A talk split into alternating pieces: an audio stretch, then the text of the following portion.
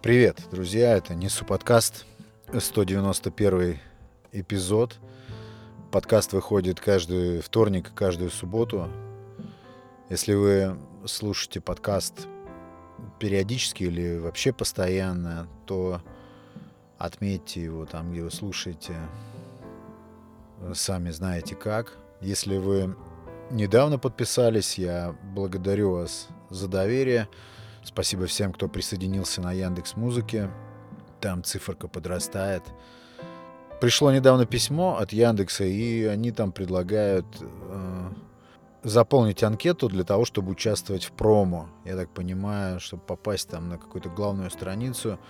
И у меня, честно говоря, зачесалось, мне захотелось. Я ответил на их вопросы, заполнил анкету, там все несложно. А потом просто стал читать рекомендации по продвижению подкаста, и там первым пунктом идет «Расскажите э, о своем подкасте своим друзьям». Я не хочу рассказывать о своем подкасте своим друзьям. Я при помощи этого подкаста избавляюсь от своих друзей. Я бегу от них. Ну, может быть, когда-нибудь, конечно, я созрею, и, может быть, э, так случится, что я поделюсь этим подкастом со своими офлайн друзьями, но пока такого в планах нет. Хотел бы, может быть, попробовать объяснить, в чем причина, почему я... То есть люди, которые... Вот этот феномен, я не знаю, нашего времени, люди, которые слушают мой подкаст, которых я никогда не видел, дай бог, может, конечно, увижу, они мне по духу почему-то ближе, чем те люди, которые вот там осязают меня, которые как бы в чьей орбите я нахожусь, кто находится в моей орбите. И я не устаю удивляться этому феномену, честно говоря. Я думаю, это такая вот феноменальная особенность нашего времени. Я помню, что вот книжка есть великолепная «Тонкое искусство пофигизма», и в ней Марк Мэнсон, автор этой книги, рекомендую почитать эту книжку. Книжка, вот есть взрывная книжка, есть просто спокойная self-help проза, а это взрывная книга... Это взрывная книга. Стоп. а то я сейчас э, отклонюсь. И вот там есть одно очень интересное наблюдение. Оно, я считаю, относится именно вот к нашему времени, к, к нашему времени, к нашей эпохе, к digital, к вот этой всей нашей социо-интернет-культуре. Но он там берет э, с древних времен, начинает свой расклад, что э, все это о племени. Людям, человеку нужно племя. Отсюда у нас тяга к социализации и боли мы испытываем, когда раз социализируемся или удаляемся от общества. Хотя, мне кажется, удаление от общества — это недооцененное явление. И все страхи, он там объясняет, мне прям запало это в память, все страхи наши, все наши фобии э, в нас произрастают генетически и уходят своими корнями как раз в те времена, когда люди жили племенами, и все наши страхи эти обусловлены э, фундаментальным страхом быть изгнанным из этого племени. Меня вот эта идея очень захватила, и сколько сейчас вот я, ну, с момента, как я вооружился этой мыслью, у меня у самого такой мысли не было. Это вот именно с подачи Марка Мэнсона, прекрасного, я считаю, современного, ну, пускай там западного, хотя нет, не совсем-то он уж и западный. Нет, это уже идет э, смешение, это такой вот как раз безумный микс западной философии с восточной, причем в котором э, восточная усиливается западной и наоборот. К чему он там клонит? К тому, что сейчас времена, когда мы можем выбирать себе племя сами. То есть мы можем не останавливаться на том, что мы уже имеем. То есть я имею в виду набор тех людей, которые нас уже окружают по умолчанию.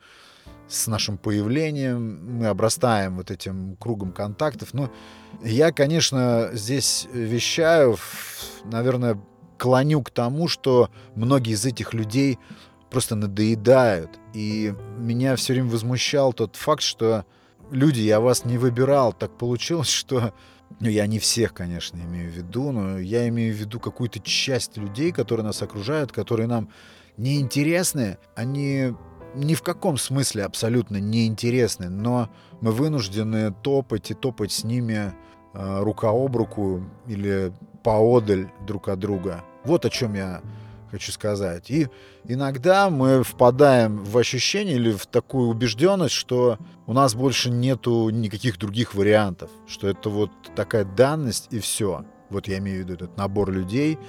Хорошее слово орбита, да?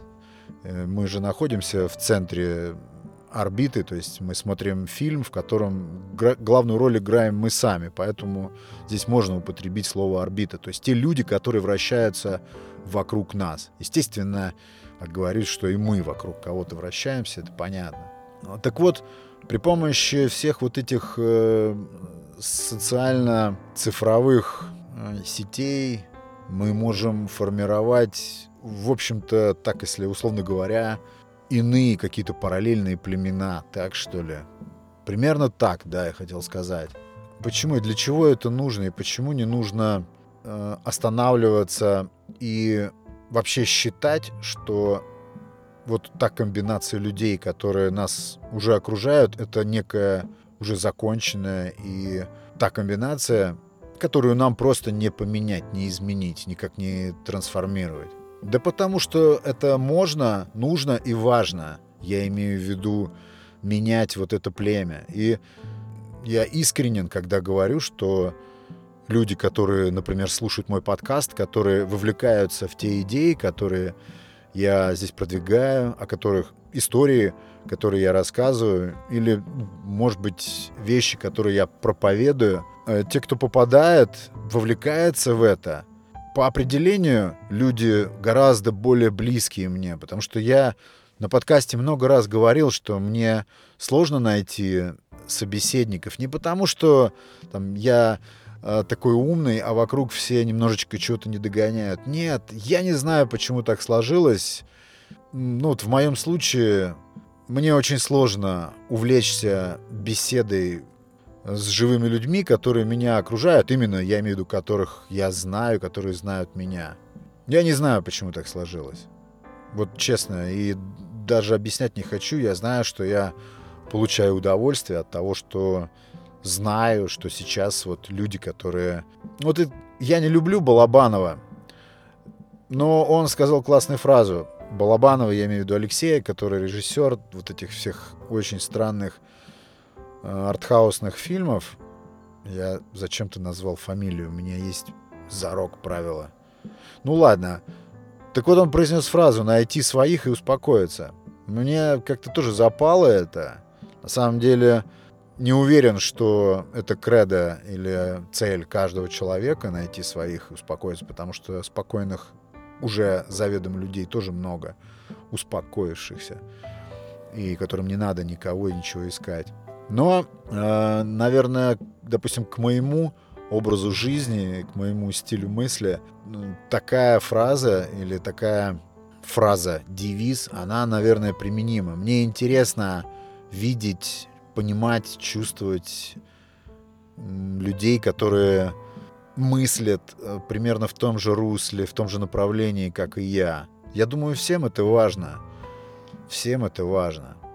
Так ты во-первых, подкрепляешь, э, это двухсторонний процесс, ты подкрепляешь э, человека мысли и чаяния, которого совпадают с твоими, и одновременно укрепляешься сам. Это очень здорово, это просто питает. Ну и, конечно, ни для кого не секрет, что близкие люди, наши близкие люди, друзья, а, но могут помимо того, что нас поддержать очень мощно своим мнением, они могут точно так же и опрокинуть все наши начинания, э, все наши... Просто свести вдохновение к нулю одним словом, одним каким-то жестом, зная наши слабые стороны, зная наши уязвимые участки. Это может быть из-за зависти, просто от страха, превосходства, например, партнера или друга, от того, что кто-то продвинется дальше в делах, кто-то поймет чего-то глубже дальше. И вот эти люди способны впрыснуть в нас такой токсин, именно вот зная те места, где мы уязвимы. Вообще, сколько живу, столько интересует меня феномен э, чужого мнения, чужого порицания. Мнение э, других людей о нас это просто нереальный тормоз в делах, в любых движениях вообще.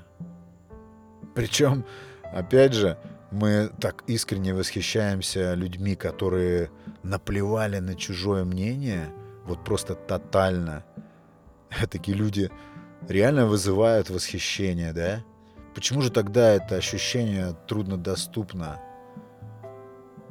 Почему в большей части, или, я не знаю, большему количеству людей предначертано стремиться соответствовать чужому мнению.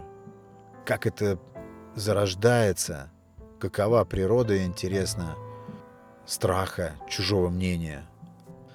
Но вместе с этим хочется тут же и рассказать о таблетке от этого недуга. Э, самый действенный способ — это постепенно стряхивать с себя влияние чужого мнения. Это наживное, это не что-то, что либо есть, либо нет. Скажу честно, да, мне тяжело с этим справляться, но мне интересно с этим работать. Мне интересно практиковать вот эту здоровую индифферентность. При этом я очень э, тонко чувствую момент, когда я пытаюсь себя обмануть, когда я думаю, что мне безразличен этот момент, к примеру, да, но внутренне я переживаю и чувствую, что это мне совсем не безразлично, что это где-то меня укололо, задело. Но с этим можно и нужно работать. Это тоже определенная закалка. Есть очень классный спикер э, американский, он выходец из Белоруссии, кстати. Э, зовут его Г- Гарри Ви. Если интересно. Там очень много переводов, если инглишем не владеете, очень много переводов.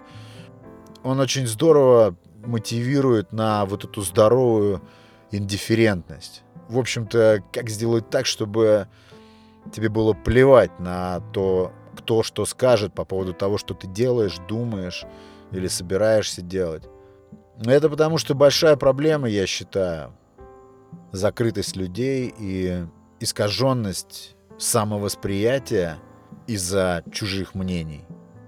Но вот просто представить, в каком количестве, под гнетом какого количества заморочек мы порой находимся. Вот о чем я хочу сказать.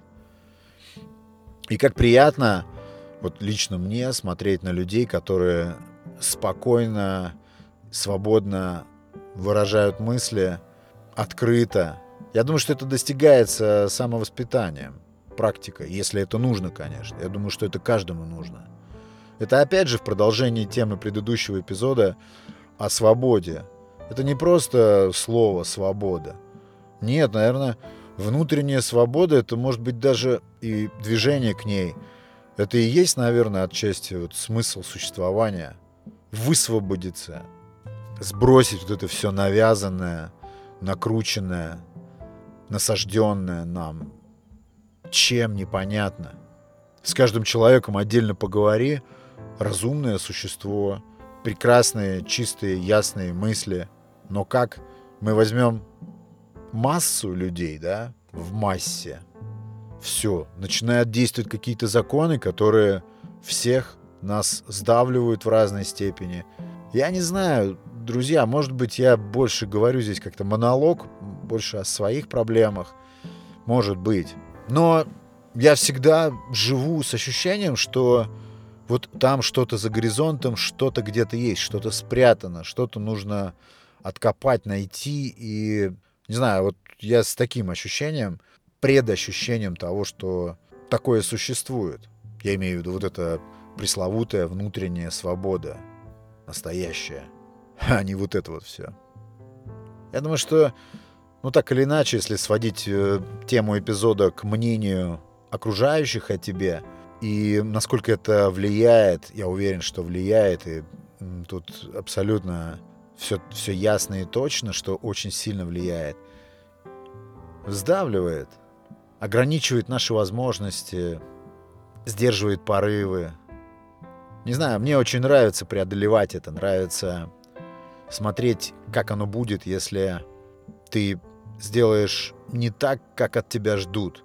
Иначе на самом деле что такое я? Иначе кто такое я, если вся моя жизненная обязанность сводится к тому, чтобы отражаться в других людях так, как они хотят, чтобы я отражался.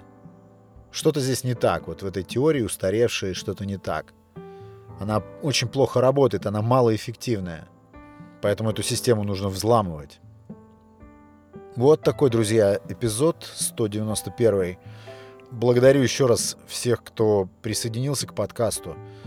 Особенная сердечная благодарность тем, кто слушает подкаст и поддерживает его постоянно. Спасибо вам большое. Это был Александр Наухов и Несу подкаст. Пока.